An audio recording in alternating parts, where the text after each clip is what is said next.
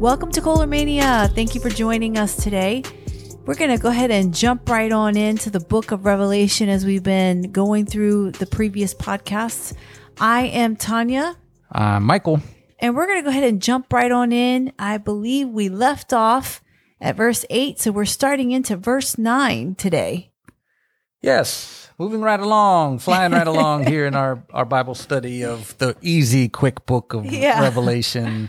Get through so fast. But yeah, we didn't want to just gloss over anything. We are trying to really talk this out and get in depth and learn ourselves some deep understanding of this book. It's an important book. We want to take it to heart, as was said in the prologue. Blessed are those who hear it, read it, and take it to heart. And we're really trying to take this to heart line by line and try to really understand what is being said here. So I'm hoping you're enjoying this. And we begin back in the letter. So after we had a doxology that in effect kind of interrupted the letter for various stylistic reasons to put this at the beginning, which is really at the end of the end times, John continues with his letter and he lets us know, I, John, I'm coming back to the letter now, your brother and companion in the suffering. He is also one who is in suffering. If you recall, we said at the first podcast that a lot of apocalyptic prophecy was spoken to an audience that was in the middle of persecution and a lot of suffering in order to say, hang in there, I've got you. This ends well for you. Let me show you and give you a glimpse on how this ends. There's judgment on all your enemies that are persecuting you, and there is a glorious day in the day of the Lord for those who are in the kingdom. And John is reminding, I am in that suffering too, and in this kingdom, in patient endurance that are ours in Jesus. I was on the island of Patmos because of the word of God and the testimony of Jesus. He was sentenced to this rock to do hard labor because of his testimony and standing up for Jesus. And so he is on this island of hard labor, and he's reminding the readers, I'm suffering along with you. But on the Lord's day, I was in the Spirit when I had this prophecy. What day is that, the Lord's day? Sunday? Well, it depends, right? Because you got the Sabbath, which is on a Saturday. And then, I would say as Americans would say the Lord's Day is a Sunday. Right. We've always kind of understood the Lord's Day being on Sunday. And if you recall, the Jewish nation worshiped on what's equivalent to us as Saturday. But new believers in Jesus as Christians started to worship on Sunday. Why did they begin to worship on Sunday, what they called the Lord's Day? The first day of the week, to start the week out with some awesome worship, praising and getting into the Word of God. Yeah, and it was the day that Jesus rose from the dead. And so they wanted to celebrate the day that Jesus rose from the dead by worshiping on that day.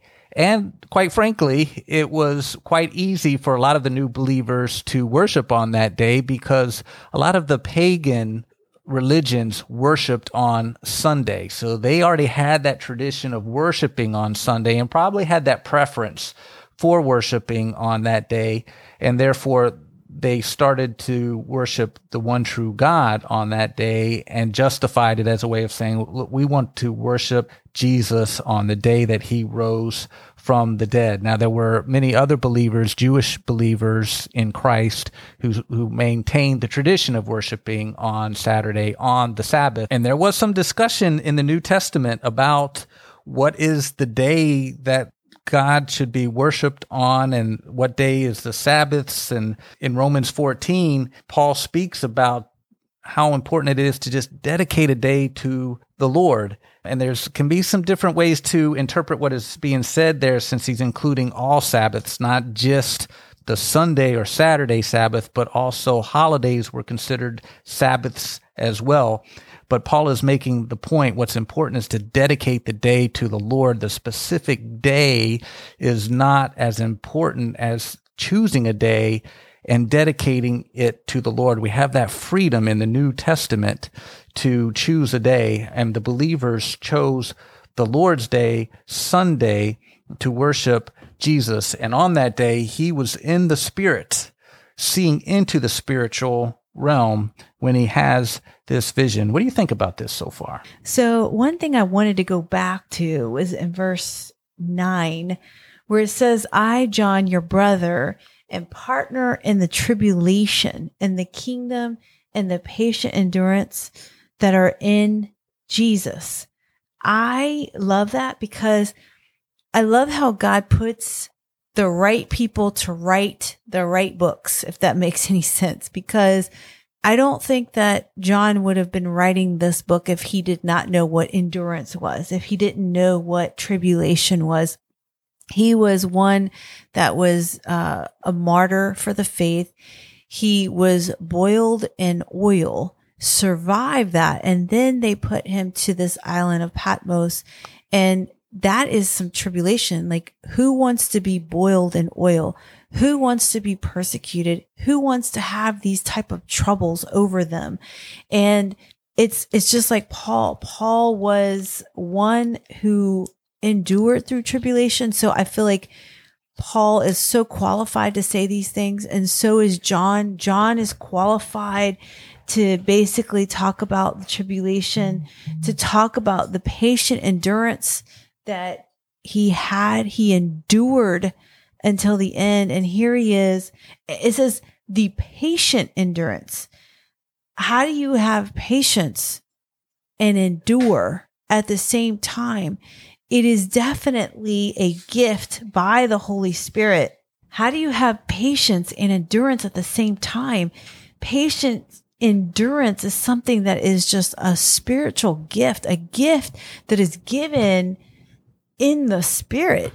How does that happen? And I love that John is able to relate to the believers that are about to suffer, that are about to go through some massive tribulations here in the book of Revelation, where it's like, hey, one of my favorite passages, and we'll read this in chapter 14, I believe it's chapter 14 and chapter 13, where it says, this is a call for endurance. This is where we endure until the end, because the end result is Christ. That's the greatest reward. And so I just love how God picks John. John knows what suffering's about, and he knows how to endure in a patient way, which I don't know if I can even relate to that. And I like how you pick up on this, because, you know, we tend to put the apostles on a pedestal. I mean, these were the 12 disciples of the Lord Jesus himself, and we put them on a pedestal. But John is writing home to his home church and group of churches around his home that would have known him intimately. And he's saying, I am your brother and I am your companion in the suffering, in the tribulation, in the persecutions for the kingdom, that I am enduring patiently along with you, with the help of Jesus. I'm on the island of Patmos in hard labor, in this sentence that I was given after, as Tertullian, I believe it was, in the year 200, said that John was boiled and attempted to be killed and martyred by boiling him to death, and he survived that, and now they exiled him in the island of Patmos. I'm a brother in the suffering that you were going through as well. I can identify with you. I'm your companion. I'm your brother. I'm your friend. And he is just encouraging the other believers who are also going through suffering as well and enduring for the cause of Christ. And I love how you picked up on that as John is saying that I'm a brother as well. I'm going through the same thing as you are. Same as Jesus did. Mm-hmm. He of course went through the ultimate suffering for our sins and dying on the cross. We have a Savior that can identify with the suffering that we are going through as well when we go through suffering. And so John and Jesus both identify with us as brothers and companions in suffering. So I like how you picked up on that. And then on this Lord's Day, while John is in the Spirit, he hears a voice behind him so loud it is like a trumpet. This is your first like statement, a simile, which how do I describe what this was like. Well, it was like this. He wasn't saying a trumpet was blaring in behind him, but he was saying there was a voice behind him that was so loud like a trumpet. If you've ever had anybody blow a trumpet right behind your ear, you know what is being said here, because it will deafen you, if not, at the very least, put some ringing in your ear, because that is so loud. And he's describing how loud and magnificent and boisterous this voice was behind him as a trumpet, which said, "Write on a scroll what you see and send it to the 7 churches, to Ephesus, Smyrna, Pergamum, Thyatira, Sardis, Philadelphia, and Laodicea." It's interesting how it says to the 7 churches, like it's the only 7 churches here. Mm-hmm. But by this time, there would have been hundreds of churches. And so why were these churches chosen? It certainly wasn't because they were the biggest churches that were out there, because Ephesus is a big church, but the other churches were rather small, and it didn't include a lot of other big churches like Jerusalem, Antioch, Philippi, Galatia, and Assyria, so they're not included in this. As we said before, these were the 7 churches where John is from. He's riding home to his home church in Ephesus and the group of small churches within 50-mile radius around him who would have known him intimately. And Jesus is telling him, write home. You know, he may have written home many times back and forth, where we said in other podcasts how those in custody in the Romans were able to write letters out in many cases. And he's writing a letter home to the churches. But why is this in the Bible, though? This has become scripture.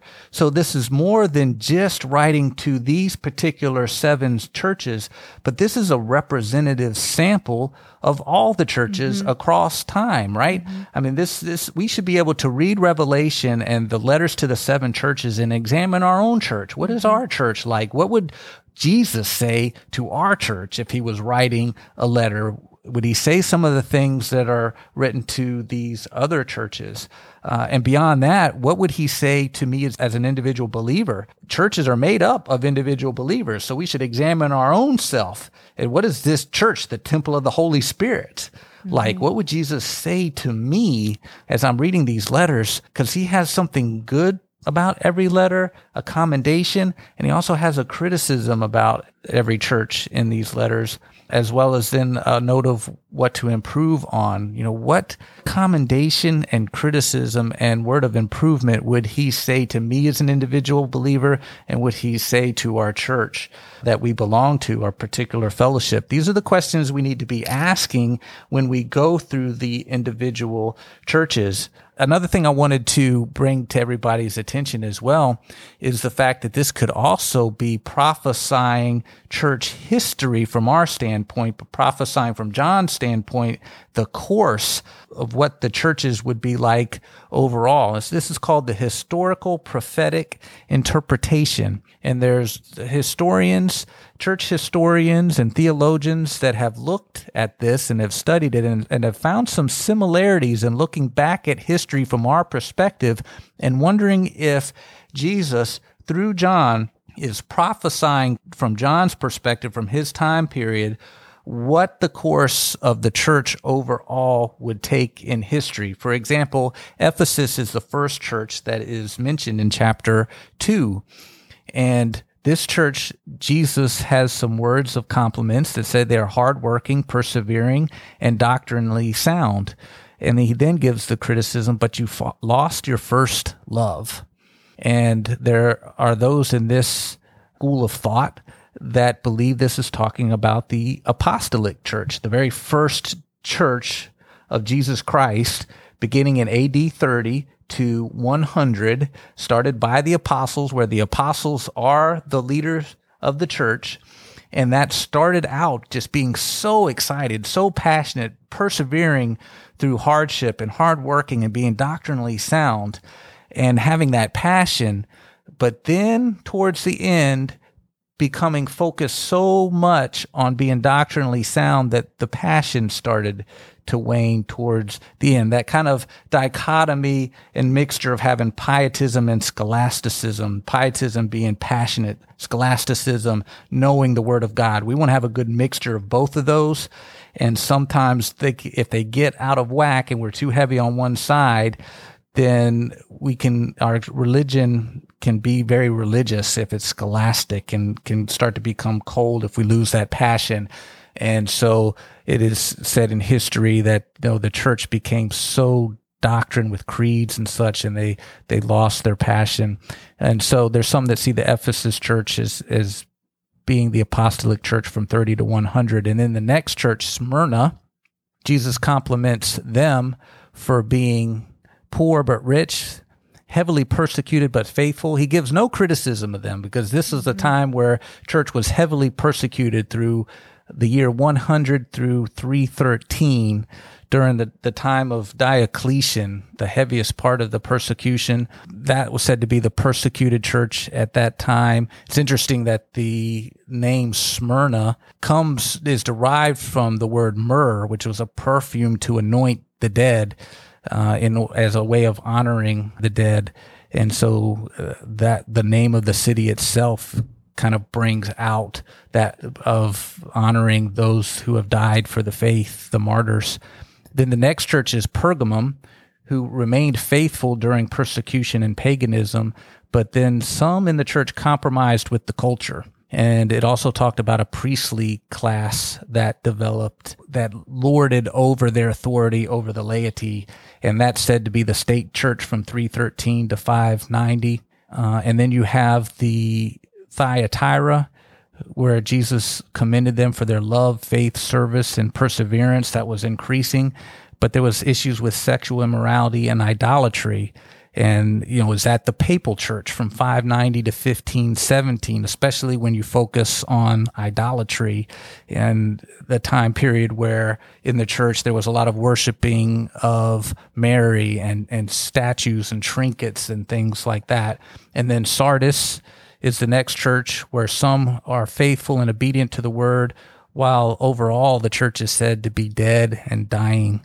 And is that the Reformed Church of 1517 to 1730 with the Reformation, where there's a break from the church, where there's a church that is dying because it is gotten off of the true word of God. And then you have the Reformation, where they're going back to being faithful and obedient to the word as stated. And then the next church is Philadelphia, the city of brotherly love is what that means. And this is the church where Jesus commends them for having little strength, but they're remaining faithful during persecution. There's no criticism for this church either. It's just the missionary church from 1730 to 1900, where you have colonization of the world and expansion into, you know, Africa and America and other places in the world, and the gospel also spread, and there was great missionary activity in the church. And it's interesting that the name means brotherly love, you know, sharing God's love to the rest of the world. And then ending in Laodicea, which Jesus had no compliments for, but said, "This is a lukewarm church that I would spit out of my mouth. You're wealthy and don't need anything, but you are pitiful and blind." You know, and this is the apostate church from 1900s to the present, that this is a church that's, you know, we're so rich. This is like the richest and wealthiest time in history so far. You have this strong middle class. You never had a middle class before. Throughout history, you either had the very small portion of people who were rich, or you had the very vast majority of people who were poor. But now you have so many people that are really well off. We don't know how well we have this, but we don't need God anymore. Evolution explains where we came from, and we don't need God. We have science. And so is this the apostate church? Like you were saying, sounds like a lot of things we're seeing today. Right. So if you look at this as a statement of prophecy of church history, and you see this progression, this would show us as being in the last church, which means Jesus is definitely imminent. But the criticism is this. is, if you were to look at this, the criticism would be, well, is this really just reflecting a history of the Western Church? What about the Great Schism, where the Church divided in 1053 between the Western Church and the Eastern Church, the Byzantine Church? All these Orthodox churches, the Eastern Church, like the Eastern Orthodox, the Greek Orthodox, Latvian Orthodox, Russian Orthodox, all these Orthodox churches. If the Orthodox Church might look at this and, well, this is not our history at all. Or if you bring in the churches that formed from colonization in Latin America and Africa and Asia, those churches aren't in the Laodicean last church. If they were to describe where they were at in this timeline, they would go back, well, we're the Ephesus church, and we haven't even gotten to the loveless part of the Ephesus church. We're in the hardworking, persevering, and doctrinally sound portion, because the church in the developing world is just exploding in growth. And so it's a high-level view of history, and it's kind of a high-level view of the prophecy. So that would be the criticism, is that, you know, are we taking a selective view? There's some things that Jesus says about these churches that might not exactly fit in the historical timeline as well. That would be the criticism, but it's certainly interesting to think about. Is this a prophetic view of what we see as church history? Would show us a progression that maybe we are living in the last church age. I know it's a lot of history thrown out there at a high level, but it is a lot of history. I wanted to introduce people to that concept, because there's a lot of discussion on that. And if you're really into church history, it's really fascinating to kind of look to see if these churches stand for a progression in the church overall, to where we see the apostolic church, the persecuted church, the state church, papal, reformed, missionary, and apostate church progressing. And I like how you broke down everything, because I was going through this with a dear friend of mine, since we just finished the study about a couple of weeks ago, but I was evaluating, even last year when I read the book on my own, what church does my heart fall under, or where would I want to be? So I like that you said we need to evaluate in our own hearts, what church do we represent? And looking at all the churches today, you know, where does our church stand? Not every church is going to be a perfect church, but we definitely want to be faithful followers of Jesus Christ. And one of the churches that really stood out for me was the Church of Philadelphia. It is brotherly love. Even though there is little strength, what really got me was that they were faithful during persecution. Isn't that where we want to be? We want to be faithful. Even though it's a little strength, and there was no criticism with that church, which I really, really like that Jesus didn't give any criticism on that. But the fact that they were faithful during persecution, that is what I believe as followers, we need to be faithful in persecution. But, you know, you see Pergamum, it's remained faithful during persecution, but they had paganism and they compromised with the culture. So it's really looking at this amazing chart that you put together that we hope to be able to share and put that in our notes, or at least put some information on how you can get that. But for me, I personally, not that you asked me, but if I had to choose a church from my own heart, I hope that I would fall within the Church of Philadelphia. Even though I may not have the best strength here, I want to have that brotherly love, but I also want to be faithful through persecution. Right. Either that or Smyrna, because they're very similar about being persecuted but remaining faithful. Yeah. The last church I think anybody would want to be is the Laodicean church, which Jesus had nothing good to say about, because they were just lukewarm, that they had lost their passion altogether. They're just going through the motions, if anything. And that's the last church that we would want to be.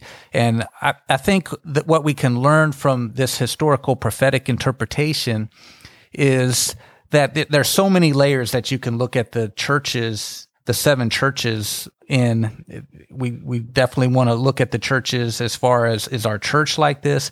Is my individual church is a temple of God, myself? Am I like any one of these churches? And also to examine church history throughout time. How's the church change? Church is constantly evolving. The church now is very different than what it used to be. Not even a few years ago, we are constantly changing, church is changing, and that's okay, you know, to a degree, you know, as long as we're staying faithful to the Bible and to His Word, we can all do church differently. Church is done differently throughout the world. The church is very different in the developing world in Asia, Africa, and other places than it is in the Western world. And it's okay to have differences in worship based on our culture as long as we're true to the Word.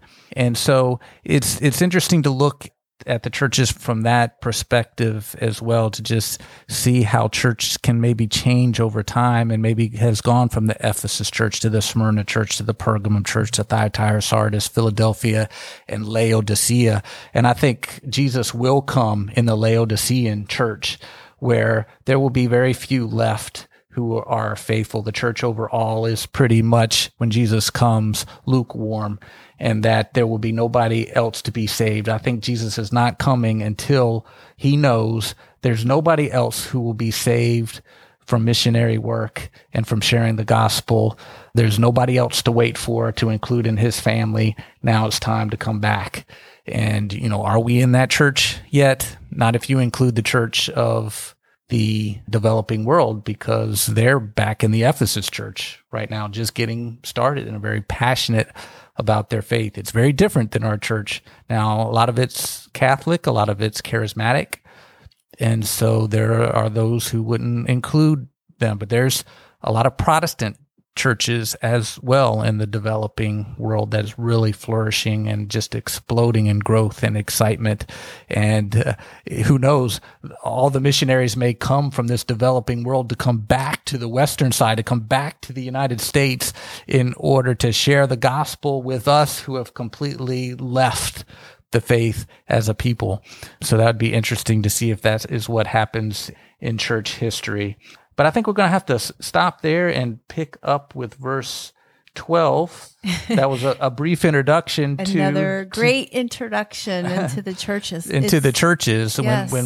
It's almost like the book of Revelation is divided into two sections. The first section reads like a letter, and it's a letter to the churches. It's like, let me speak to you, the body of Christ, the church.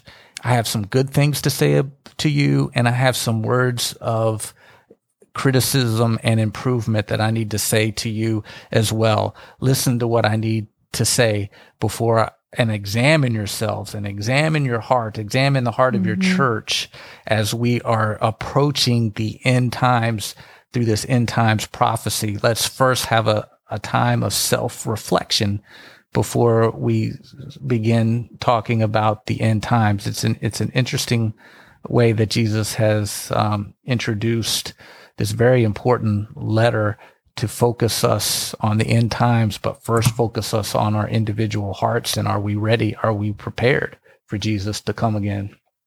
I love everything that we learned today, and just the whole patience, endurance in tribulation. And that's exactly where we need to be ready and remaining steadfast in the things that the Lord has prepared our hearts for as we're reading through this book, and also to be able to put it into action in today's culture, especially with all the things that are happening, all the fear that people may have. And like you were saying, the Laodicea church, and how this church specifically is lukewarm and does not need anything. So why would they need God? And it seems like we are entering into that phase, but only the Lord knows when He will return.